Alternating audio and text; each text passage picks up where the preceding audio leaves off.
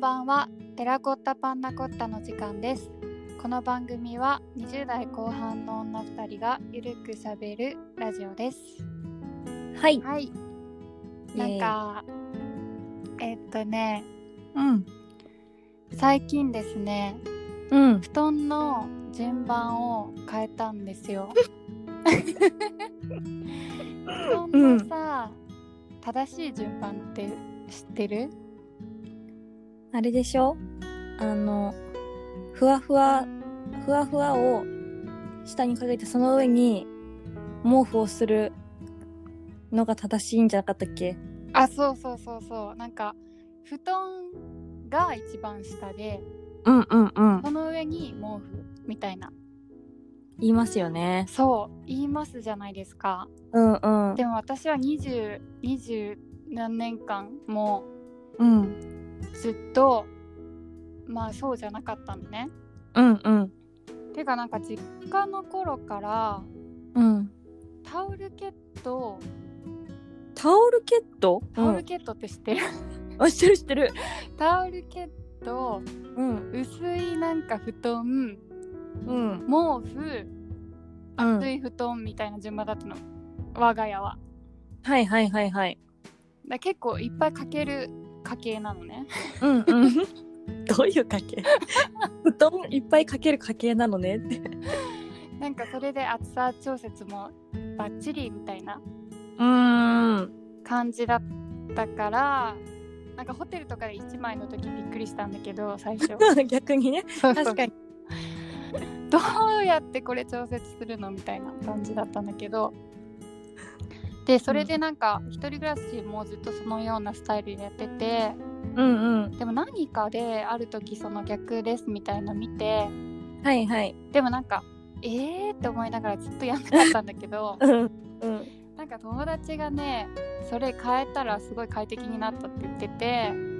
こはの前やったらいすごい軽くなって本当布団が なぜか、なぜえかーわからないんだけれども、あでもなんかタオルケットとかはそういうううんまいのはもうんうしまって、うんうん布団と毛布だけにしたからはい軽くなったっていうのもあるし、なんだろうね暖かくなった気がするへえ 枚数減ってんのにへえなんかそれはもう科学で判なんか証明できる系の話だねでも多分ねねきっと頭がいい人たちはさこういうこうこうこういう摩擦のなんちゃらとか何かあるんでしょうね空気がどうのこうのとか、ねいやすごい感動してうんそ今まで本当に何してたんだろうって思って んなに そんなかえー、やろっかなあやってない人そうそれ知ってるんだけうど、んその毛布の何ふわふわ感がうんうんうん好きで、うんそうなんだよねその毛布のふわふわ感を優先するがあまりに毛布とふわふわの布団うんなんだけど、うんえでも今日から逆にしようかなまあ一回やってみなんかさ布団に入った時ヒヤってしないあーするねそうなんだよねでも湯たんぽを入れてるから大丈夫あーなるほどねなるほどなるほどそ今日からやってみようかなそれでなんか快適な眠りがいやーなんかそういうのあるよね生活のさうんケアするほどでもないかみたいな、うんうんじゃな裏技的なものがさそうだねって言ってパッと出てこないん だけどしかもそういうのってさやっぱりうんう自分の家でどうやってたかによって全然変わるじゃんーん確かなんにかそれ確かが自分の中で常識だと思ってたけど、うんなんかカーテンもさレースが内側の人もいるじゃんえうちレース内側だよあれ え内側ってえレース外な家の側だよ嘘家側マジえレース初めてが家側の人えもういないあれうちもそうえいやうち違うな暑いのが家側でしょうん暑いのがそ家うう側ちもそうなんだけどうんうなんんか逆の人もいるしえいやそうなんだそうなんか意外とそこら辺ってもう小さな文化圏だよね家族って確かにねいやほんとそうね面白面白いだから人んち行くのとかも楽しいそうだよねなんかその人住んでみないとわかんないルール的なのってあるもんねあるよ結構あると思う出してうっんうたんら、うん確かになお風呂はご飯の前に入るのか後に入るのかもうお風呂ご飯の前だったら大変だねえでも全全然然のよ綺麗な状態じゃなきゃ食べれないのいやなんだろうもうそのままご飯食べたら寝寝たいのかなああえ えとかいろいろなんか面白いなって確かに生活の話って面白いよねそういう暮らしの暮らしの話こだわりとかうんうんうんうんうん結構違いが出るからね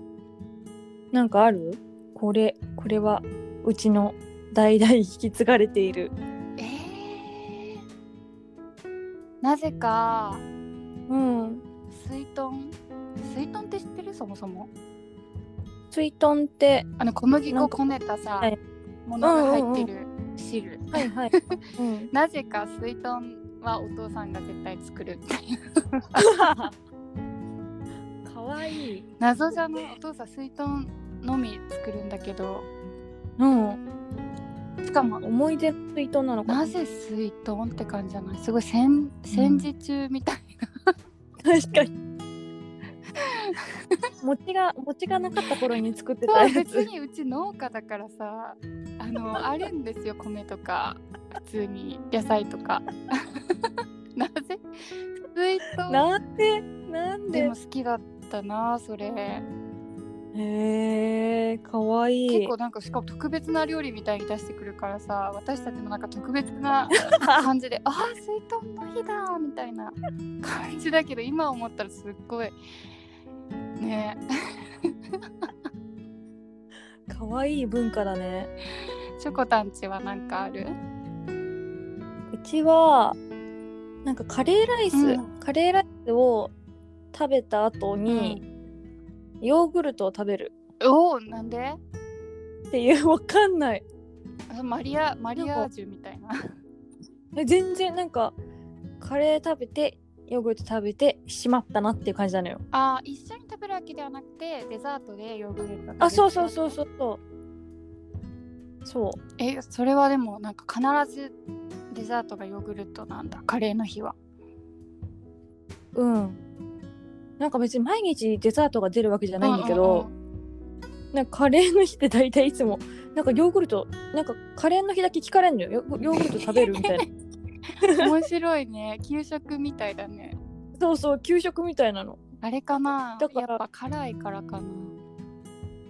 ああそういうことなのかなそれ可愛くない辛いからベロを休ませるためにヨーグルト。 なんでだろうなんかいつから始まったのかわかんないけど、だからカレー食べた後ねヨーグルト食べたくなるんだよねうんえー、確かに。面白い不思ね。うんそれって今も実家帰ったらそうなの今もそうだねでも私あんまりあのコクマロとコクマロっていうかなんかあのカレールーの普通のあの中辛とかのカレーが、そんなに魅力に感じてなくおてお大人だ。なんかもうずっとなの大人子なん供かの頃から。子供の頃から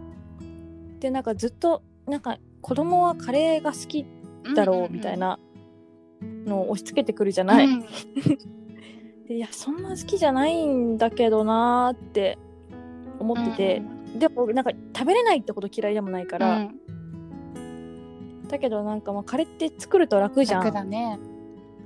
からちっちゃい時もさまあ通に月に1回は出てくるみたいな感じだったんだけど、なんか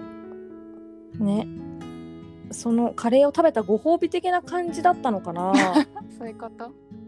えみんなでしょうんしょこたんだけじゃないみんなみんなみかん なわいいななんかくらいかなですもごい今想像したらすごい可愛かったみんなで ヨヨーグルト食べてるーグルト食べるあー辛かったとか言って食べてる可愛い可愛すぎるっていう感じですかね、 なるほどねはいいやー面白いね面白い家族の家話族の話はちょっと面白いよねなんか今日なんか全然トピックが違うんだけどさ、年明けこの1まま月行っちゃう2日ぶあこのまま家族の話の延長でいこうかあなオッケーオとッケートピックはまたあオ別ッケーでオッケー話すんだけどなんか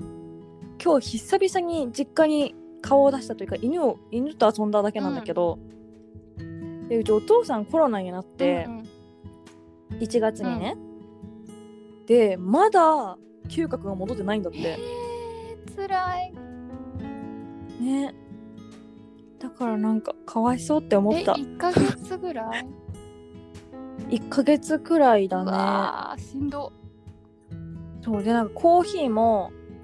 なんか黒い苦い飲み物っていうのが分かるみたいななそうでなんかさ嘘か本当か分かんないんだけどなんか朝と晩になんかレモンの匂いを嗅い嗅ぐリハビリをしてるらしく てなんか台所にさなんかコロンとレモンが置いてあって「いやレモンの匂い嗅いでんだよね」ってリ言っててハさビリ必要なんだそうなんかよく分かんないけどねなんか半分くらい戻ってきたかなみたいな感じらしい自分的にははレモンだと分かるようになるまでそう頑そうそ張うるそう感じないやねそうだからさ匂いもしなかったらカレーも食べれないなと思っいやて本当に健康って素晴らしいね匂いやだな匂いと味覚なくなったらもう生きていけないよねなんかまあそれくらい大事なことだからね大事だよもう生きてる喜び9割ぐらいなくなるよね食だからねそうそうそうそう私9割ぐらい食で生きてるからさわかるわ そっかまあ治ってくれることを祈りますね本当に治るといいな頑張ってねかわいそうだったうん言っと く言っとくわそんな感じですははいいありがとうございましたありがとうまたまねーまたねー